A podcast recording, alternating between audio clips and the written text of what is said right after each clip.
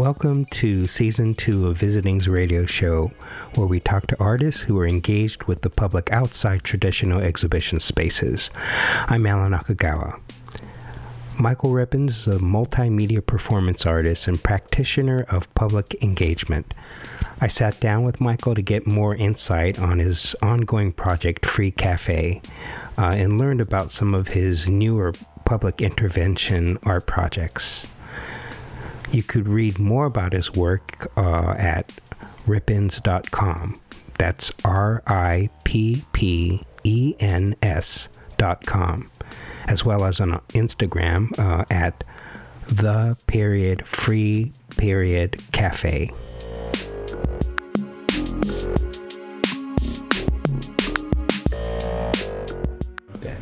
Hi there.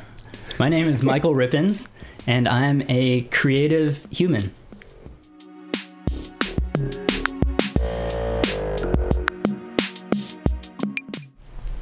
And this is for a show that's going to be at Avenue 50, um, and it's all kind of like Avenue uh, 50 is a gallery in Highland Park. Yes. Yeah. Um, it's all uh, f- Filipino artists. Okay. And I believe kind of the theme is around like like Day of the Dead or like oh. um, honoring ancestors who who have passed away, but then also kind of it, um, some of the work could be exploring all the the extrajudicial killings that are currently going on in the Philippines under President Duterte. Mm. I don't know if that's something that you're following or anyone has heard of. Vaguely. Um, but through Amnesty yeah, International. He's kind of like the Filipino Trump. Yeah. In, in a way, but every country's how, got one now. Yeah, but how Trump brags he can like kill somebody on Sixth Avenue and get away with it or get more popular. Like this dude has brags about having killed people and he's wow. extraordinarily so he's kind of like this populist strong arm leader democratically elected um, but he started this whole war on drugs in the Philippines, seeing that as their big problem, like not the poverty and corruption, um, but uh, scape. You know, it's classic scapegoating of people who are not only selling drugs or it's, not just like drug, like drug lords. It's like users as well, like you know, addicts or so. Essentially, he just gave carte blanche to you know law enforcement to go out and just round up people and murder them if they're they've been like accused of being involved in in drugs somehow oh. and it's something like over it's like 20 what's the death toll is probably like 22 23,000 people since wow. he's come into power like 3 years ago now of people that have just been killed, like no trial like nothing just like on accusations like they're like the official total is like probably in the couple thousands. Um, but the you know like the organizations on the ground or people that have kind of been trying to track this uh, humanitarian human rights organizations um, yeah it's definitely in like the mid 20000 range of people getting murdered and, and of course it's like mostly like poor people or it might be like even political enemies or someone has a vendetta or a grudge against someone and they accuse them of doing this or you know there's so much just corruption mm-hmm. in that country as well. So um, I wanted to make a project about about this, and um, this is a little dark, going to a dark place. But I um, was thinking about different objects or, or things like in a, a, Filipino household. I'm I'm half Filipino, and the um, we always have rice with every meal, and not just eating rice like normal people. Like we go and buy those like 50 pound huge sacks of rice, and we have this like R2D2 size little thing in our kitchen that's like a rice dispenser. So it's you push buttons and the amount of like you know cups of rice come out. So it's a huge part part of the culture, and everyone had, like you know most people in a Filipino household like knows exactly what I'm talking about with these big sacks of rice. And so I was thinking, and also reusing and recycling materials. Like we never threw away like a bag or a Tupperware or like a plastic fork. you know, like my mom just saved every. She grew up, you know, in poverty, and she she just saved and reused everything that came through her house, even if it was a disposable like container. Um, so I was looking at these rice sacks, and they were kind of like this like plasticky woven, almost like a Tyvek type type of material, um, very similar to what people or what body bags are, are made out of.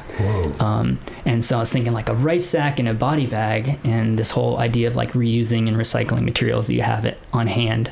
Um, and so I constructed a body like a full size body bag from these u- from used like rice sacks that I collected from my mom and my grandma, who of course saved them in their closet for some reason. They were just sitting around. They're like, probably like, finally, yeah. we can use these. yeah, Michael has a project. Yeah. Um, and you know, as I kind of like turn them inside out, so the, the inside is all like the, the logos and the packaging material, and the outside just looks like these white kind of like body bags. I, I hand sewed like a zipper down wow. down the middle. Oh um, and so I'm kind of imagining that this is an object, say like a poor family living in, in the Philippines and their family member is killed or murdered and something they might make, you know, or have to, have to produce like out of materials that they just have laying mm-hmm. around Whoa. in their house to maybe like transport their loved one to the morgue or something. You know, like I said, it's kind of a dark project, but right. this, but the show is about death. Right. Um, so yeah, that's kind of that's like the one of the most recent things I've made.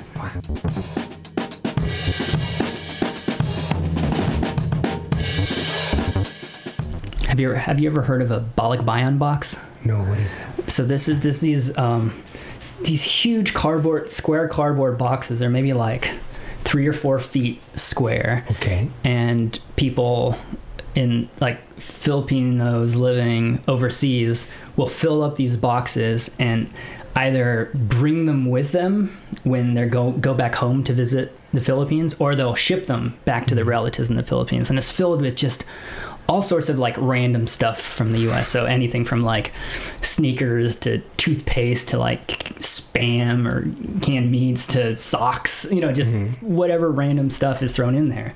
Um, and I think Balikbayan means like homecoming or something about like coming home or yeah. So it used to be a thing when you go back home, you're supposed to give gifts to right. everybody, all your relatives, and you visit them. Oh, um, and so this is just like I can't I can't go, but I'm just gonna send you send you stuff from ah. from America. Right. Um, so I know that we used to like put a bunch of stuff into these Balikbayan boxes.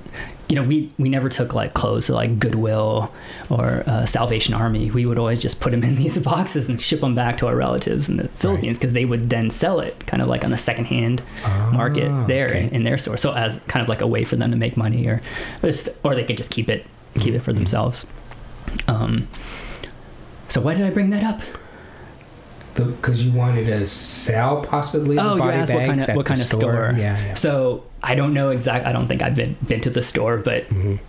I do know that any sort of weird random stuff we would send back, right? They could they would try to sell it. But so you would think they would sell a body bag? I have no idea. Oh, I mean, it's kind of a social kind experiment. Of dark. Yeah, and I just kind of liked the idea of maybe it like it being for sale mm-hmm. where in the place where the problem is happening right. so it's like an option you know i would wow. i would hate for it to That's be crazy you know necessary for someone um, but i just kind of like the idea like i like that they would be hanging in a store in the philippines more than they'd be hanging in a gallery in los angeles right if that makes any sense no that yeah. makes total sense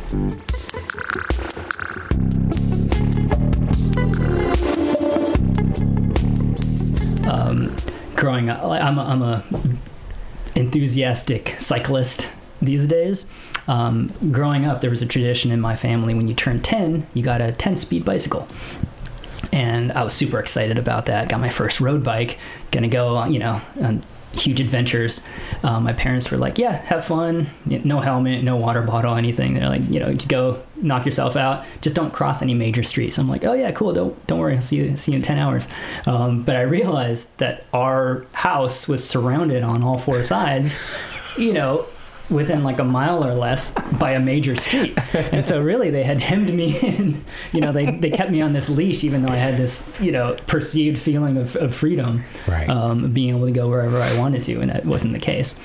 So um, I kind of remembered that as an adult cyclist doing, you know, like bike tours from San Francisco to San Diego, or you know, just like these epic long long bike rides where you really wow. get a sense of like you know freedom, or a bike can take you anywhere, places far afield.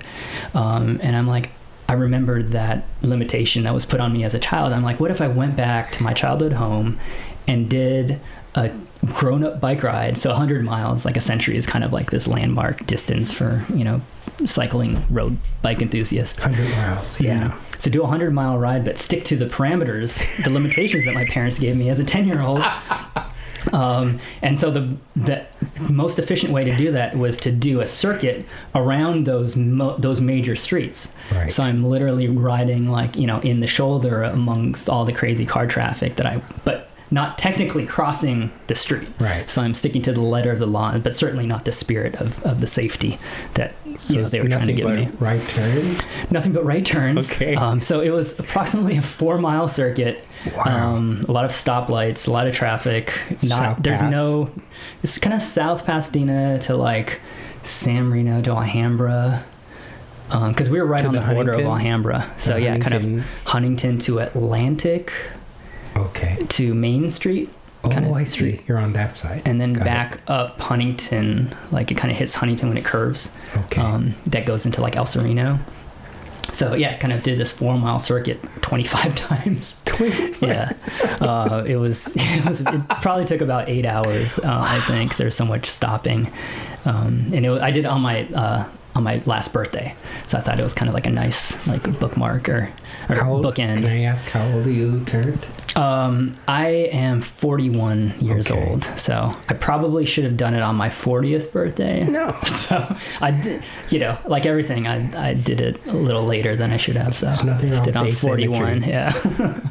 um, but essentially four decades after receiving my first bike.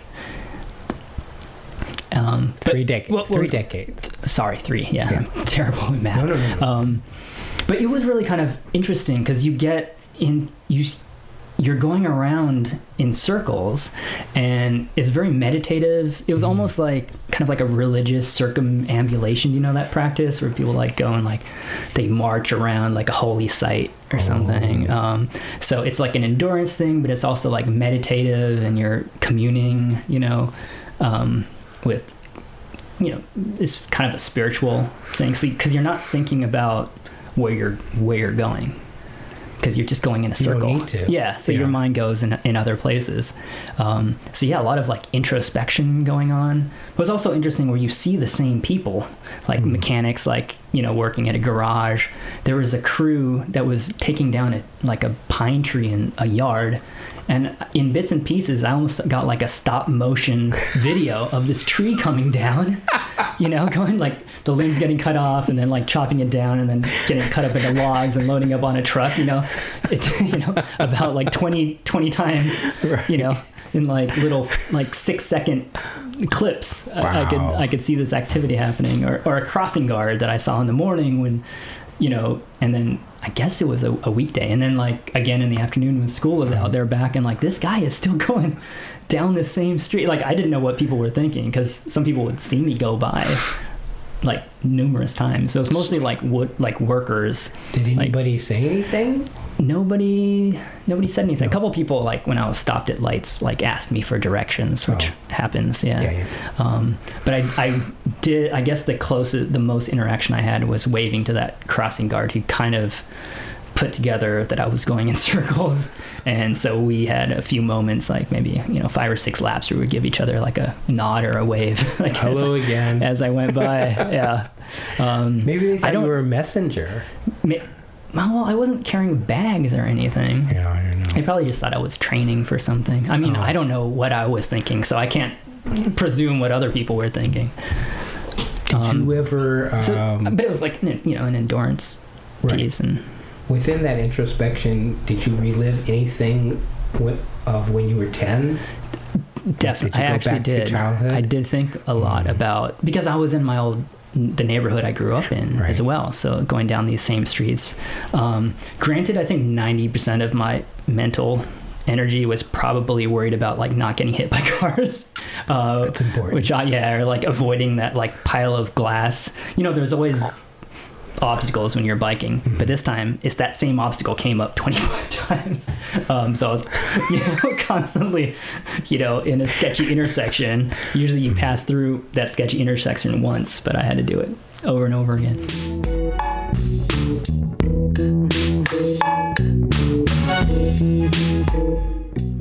One of the main things I was thinking about, I had recently moved into um, Leimert Park in Los Angeles, which people who are from LA might know that neighborhood, and it's definitely um, gentrifying in in one way or another. So I was thinking about that, and being an artist, I've always kind of moved into gentrifying neighborhoods. Usually, like I'd be like this, you know, artists are the spear tip of gentrification a lot of times because they're looking for the most amount of space for the least amount of money, and we're willing to go into live in places that seem like rough or where other people don't want to live or where there's not like fancy coffee shops and restaurants.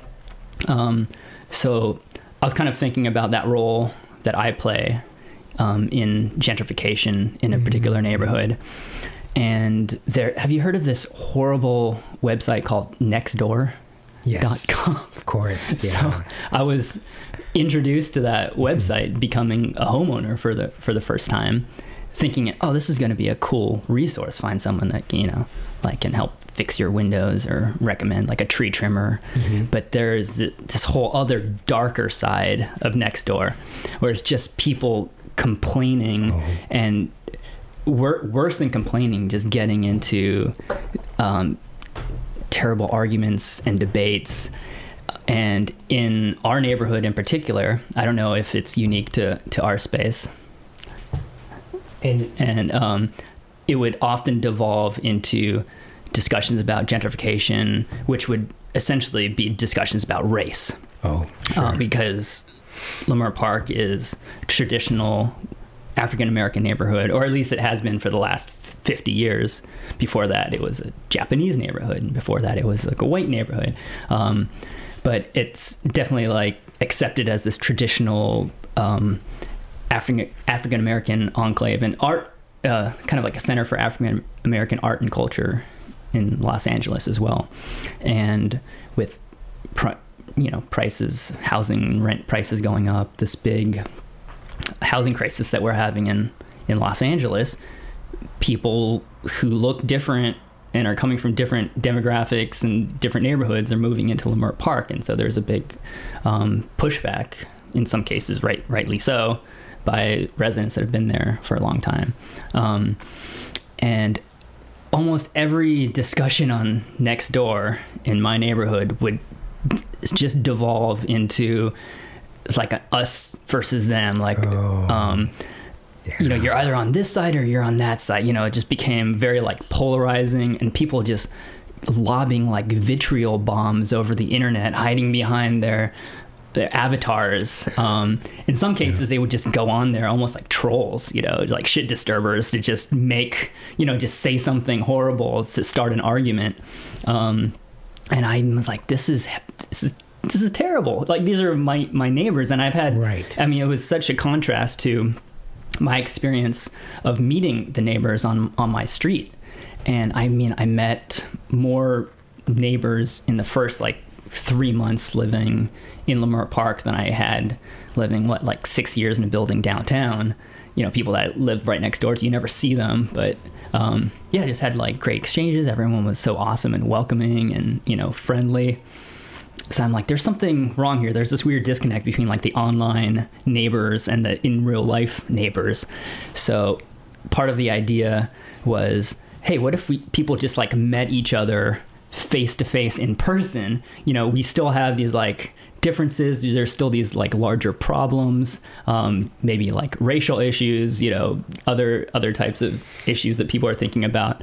But if you if you discuss them face like face to face in the same space and presence of another person, you first have to agree to respect each other as like a human individual, right? And everything that com- comes along with it as like a starting point to like a larger like conversation or discussion which hopefully maybe could reach some sort of like resolution or you know understanding Um, so that that at the core is kind of what I was trying to do, just get people oh. in a neighborhood to meet each other face to face like oh hey and then it's like maybe we realize like we have more in common than, than we have you know different because the internet seems to just like amplify the, uh, the differences right? right? or what people are upset about and um, yeah so that was one one thing I, I, was thinking of kind of like my experience um, in this new neighborhood and on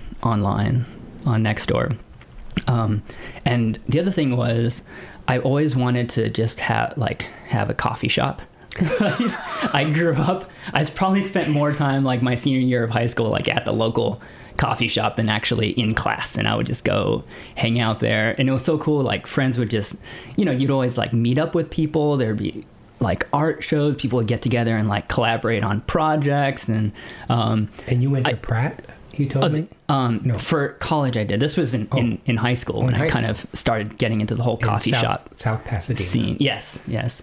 So kind of before like Starbucks even was a thing. So we're talking like mid '90s.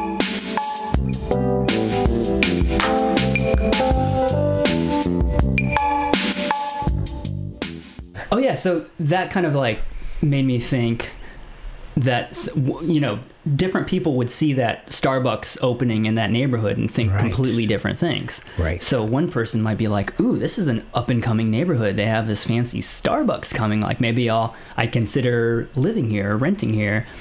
And another person, maybe who'd been there for a while and seeing what's been happening in neighborhoods around them, think like, "Oh no, like." My rent's going to go up like i might have to look for a new place to live. Like, right. you know, they're looking at a coffee, a new coffee shop being a symbol of like displacement. Mm.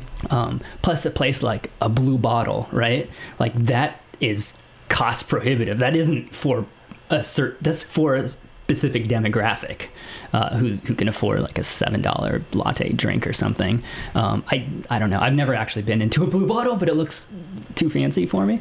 Um, so kind of thinking how there's like the like now these two um, ideas of, of a, what a coffee shop can be for me. So one is this this awesome place. It's like traditionally in art culture as well, right? Like the Parisian cafe, you'd have thinkers and poets and artists coming together to collaborate, and it's kind of like this communal place that brings people together.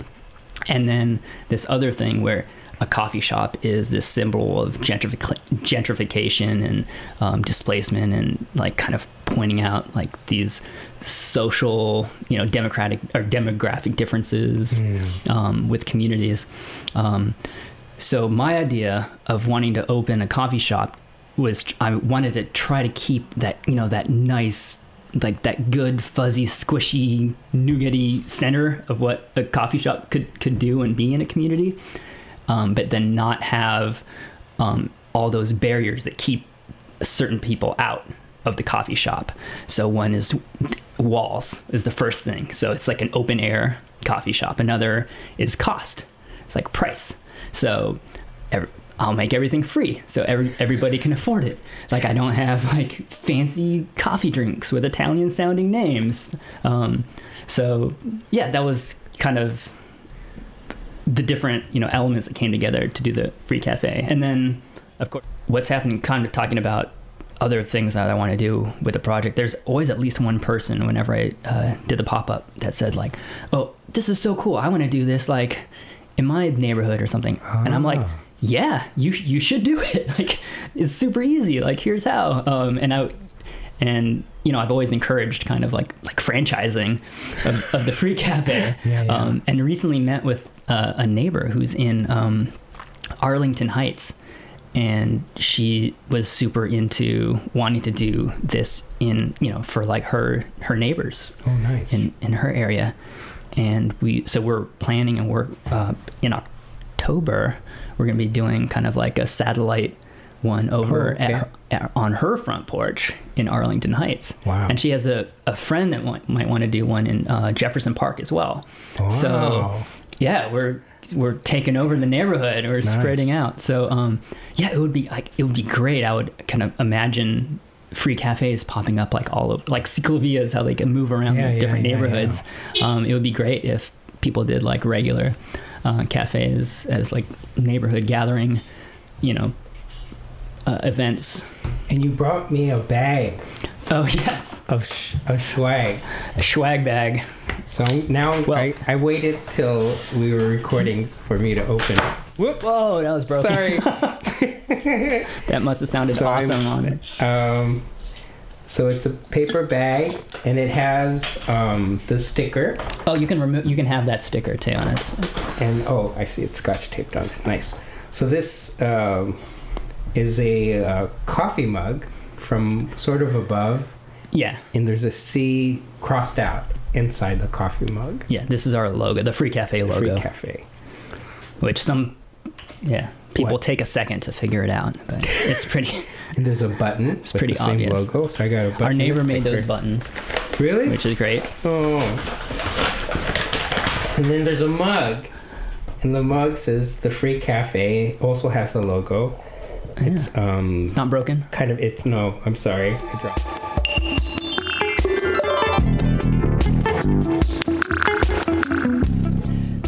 And for a while, it was actually on like Google Maps. It would pop up as like the free cafe and like point to my house. And my girlfriend freaked out. She's like, "Oh no, I don't want like them to jack up our insurance or something." So we had that removed. but we had like a couple reviews, like on, On on, Google. Oh, it was on on, Google. Yeah, as like a co- coffee location. Yikes. Um, so I kind of really like leaning into that. So a coffee shop often has buttons and Right. stickers and, and mugs. So it's something that they would make and produce and kind of like sell on the side. right. So yeah, I'm just doing those plus all the um, the other things are free giveaways, but I am if people feel like donating money, which is a little weird because it's free, and so there's no exchange of money at the cafes. But if people like on the side want to donate, then um, at a certain level they'll they'll get a free mug as a gift And um, for their donation, which 100% goes into just buying more coffee and stuff for the free cafe. and I believe you mentioned online recently that there's a website. Yes, so I just put up a Wow. A website. It's, it's super basic. Um, but yeah, part I do want to do kind of like some just like neighborhood like interviews and highlight people that have been to the free cafe. So kind of bring a little bit of that, you know, that community onto the an on the online platform as well. so Right, right. people that can't go to the actual events can um, still like read about it and participate in that way.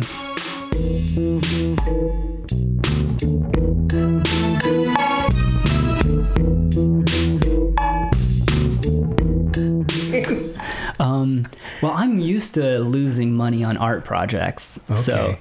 You know, you go to like the art store and you drop a couple hundred bucks on canvases Yeah. and paint and brushes, right?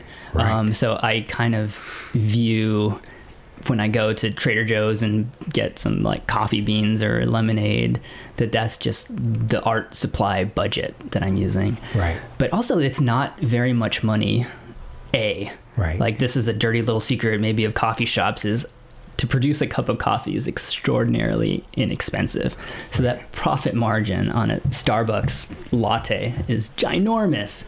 Um, so you know, taking out all like the you know like the signage and all the other stuff like I make just to do an event like in my yard probably is like 20 bucks layout like each time So you're It's like telling once me a that month, like the- Starbucks could actually exist just on the tip bar, tip tip jar, yes if they wanted to. I, I well well they also have like have employees and advertising budget and all that kind of stuff so maybe not Right. not the way they do it Okay. um, but i feel like if i wanted to actually open up a brick and mortar Yeah. shop and give away the coffee Yeah.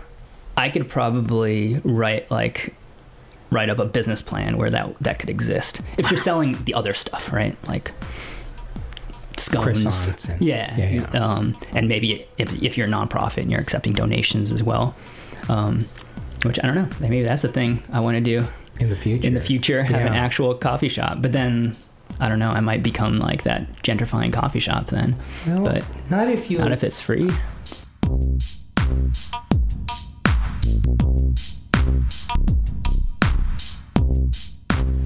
That concludes another episode of Visitings. Thank you to Michael Rippens for taking the time uh, to come over and chat. Uh, you can find more episodes of Visitings Radio Show at SoundCloud, iTunes, or on our website, visitings.net. If you visit us on SoundCloud or iTunes, please leave a comment uh, or rate us so more people can learn about our show. I'm Alan Nakagawa, sitting in my living room in Koreatown, saying thank you for listening to Visitings.